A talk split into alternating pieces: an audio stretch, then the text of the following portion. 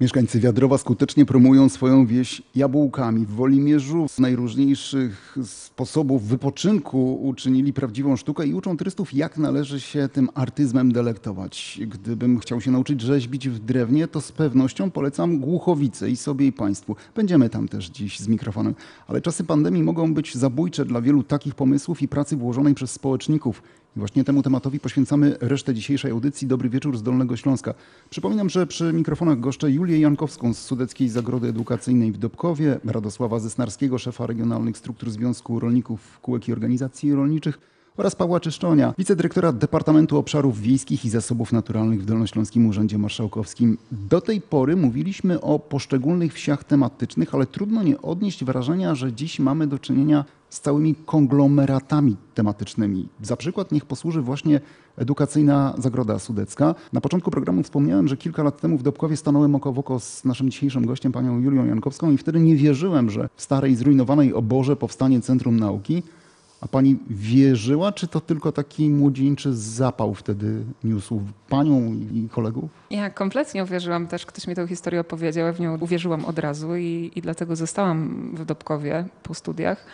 Natomiast y, w tej chwili cała inicjatywa jest już dużo większa niż ten jeden obiekt. No to przenieśmy się na chwilę do Centrum Nauki w Dobkowie. Od razu zastrzegam, że to jest rzeczywiście tylko niewielka część atrakcji czekających na turystów. Robimy pokazy, gdzie odtwarzamy erupcje wulkaniczne. Młodzież, dzieci, dorośli, rodziny przyjeżdżają z całego kraju, ale też i z Europy, żeby zobaczyć na żywo, e, jak wyglądała kiedyś erupcja wulkaniczna. Każda sala jest wyposażona w nowoczesne technologie. Mamy największą w Polsce platformę imitującą trzęsienie ziemi, więc niektórzy obawiają się, co będzie dalej, jeżeli teraz już się tak e, ziemia pode mną trzęsie, czy czasami się nie rozstąpi i nie wpadnę gdzieś w jakąś przestrzeń, która się no, pod moimi nogami no, wytworzyła.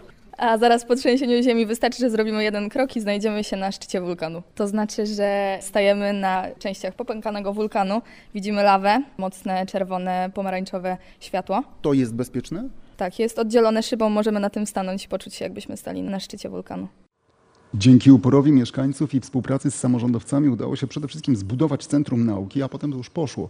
Od ubiegłego roku zabiegacie o trzeci dla Dolnego Śląska certyfikat UNESCO i to nie tylko dla samej zagrody, ale chodzi o projekt dla całej krainy wygasłych wulkanów. Przypomnijmy, co to za projekt? Chodzi o to, aby region Gór i Pogórza Kaczewskiego jako geopark Kraina Wygasłych Wulkanów dołączyło do Światowej Sieci Geoparków UNESCO. Po co?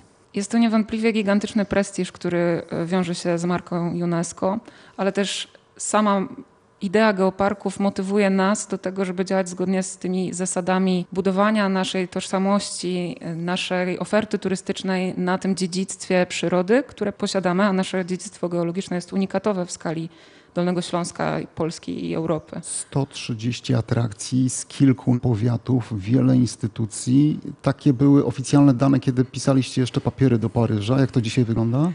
Myśmy rzeczywiście w naszej inwentaryzacji geologicznej wytypowali ponad 130 punktów. Jest to na terenie czterech powiatów jaworskiego, złotoryjskiego, kawałek legnickiego i jeleniogórskiego. Zgłosiliśmy nasz akces do sieci w listopadzie 2019 roku i z powodu pandemii proces ten niestety trochę się wydłuży i czekamy dalej na. Nie odpowiedź. przerwał się, tylko wyhamował. Tak. Wy też upatrujecie w tym szansę na ożywienie dolnośląskich wsi? Radosław Zesnarski? Jak najbardziej, tym bardziej, że coraz więcej tych młodych osób się pojawia z pomysłami pisania wniosku, bo dofinansowanie, tutaj też podziękowanie dla pana dyrektora Czyszczonia za zrozumienie mieszkańców wsi, bo niejednokrotnie współpracowaliśmy i zawsze na tą pomoc mogliśmy liczyć. Myślę, że to jest przyszłość, tak? Tutaj pani dyrektor jest najlepszym przykładem, młoda osoba, która już tutaj w UNESCO będzie znana.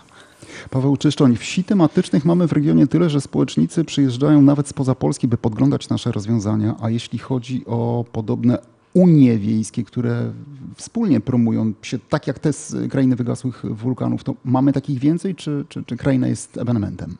Na pewno promocja odbywa się za pośrednictwem lokalnych grup działania i tutaj też Kraina Wygasłych Wulkanów pokrywa jedną lokalną grupę działania, Stowarzyszenie Kaczawskie. Co ciekawe, część wsi z Dolnego Śląska wstąpiła do takiej bardziej elitarnej organizacji, to jest sieć najciekawszych wsi w Polsce, budowana na wzór najpiękniejszych wsi Francji i Dobków jest jednym z reprezentantów województwa dolnośląskiego w tej sieci. Oprócz Dobkowa mamy jeszcze Wambierzyce, Goworów, Szalejów Dolny. Także wchodzimy na ten trochę wyższy poziom. W dalszym ciągu nasze wsie będą szukały swoich jakby tych walorów y, środowiskowych, przyrodniczych, zasobów ludzkich do tego, żeby rozwijać tą działalność gospodarczą. I pamiętajmy też, że nasza wieś to nie tylko to, co pan redaktor powiedział, same sukcesy, ale też są problemy. Problemy z... No to właśnie do- o tych problemów. Pani Julia Jankowska, uda Wam się zrealizować plan z UNESCO? Myślę tutaj chociażby o aspekcie pandemii i finansach. Gdybym nie wierzyła w to, że się rzeczy udają, to pewnie nie robiłabym tego, co robię, więc... Ale wy nie żyjecie z opłat wnoszonych przez turystów, bo wstęp do zagrody nic nie kosztuje i nigdy nie kosztował. Samodzielne zwiedzanie, wejście do obiektu rzeczywiście jest bezpłatne. Udawało nam się wypracować własny przychód z działalności statutowej, bo wciąż nie jest to działalność biznesowa. Dzięki przyjeżdżającym nauczycielom z dziećmi, a także innym grupom. To zapytam wprost, jakie kwoty są potrzebne w tej chwili na przetrwanie? Nie macie pieniędzy od turystów, bo nigdy ich nie mieliście. Nasze koszty to są koszty rzędu kilkunastu do nawet 20 tysięcy złotych miesięcznie. Jest obawa, że trzeba będzie ośrodek zamknąć? Niestety jest i jest to scenariusz najgorszy, ale taki, który musimy rozważyć. I tu stawiamy kropkę, za chwilę wracamy do tematu.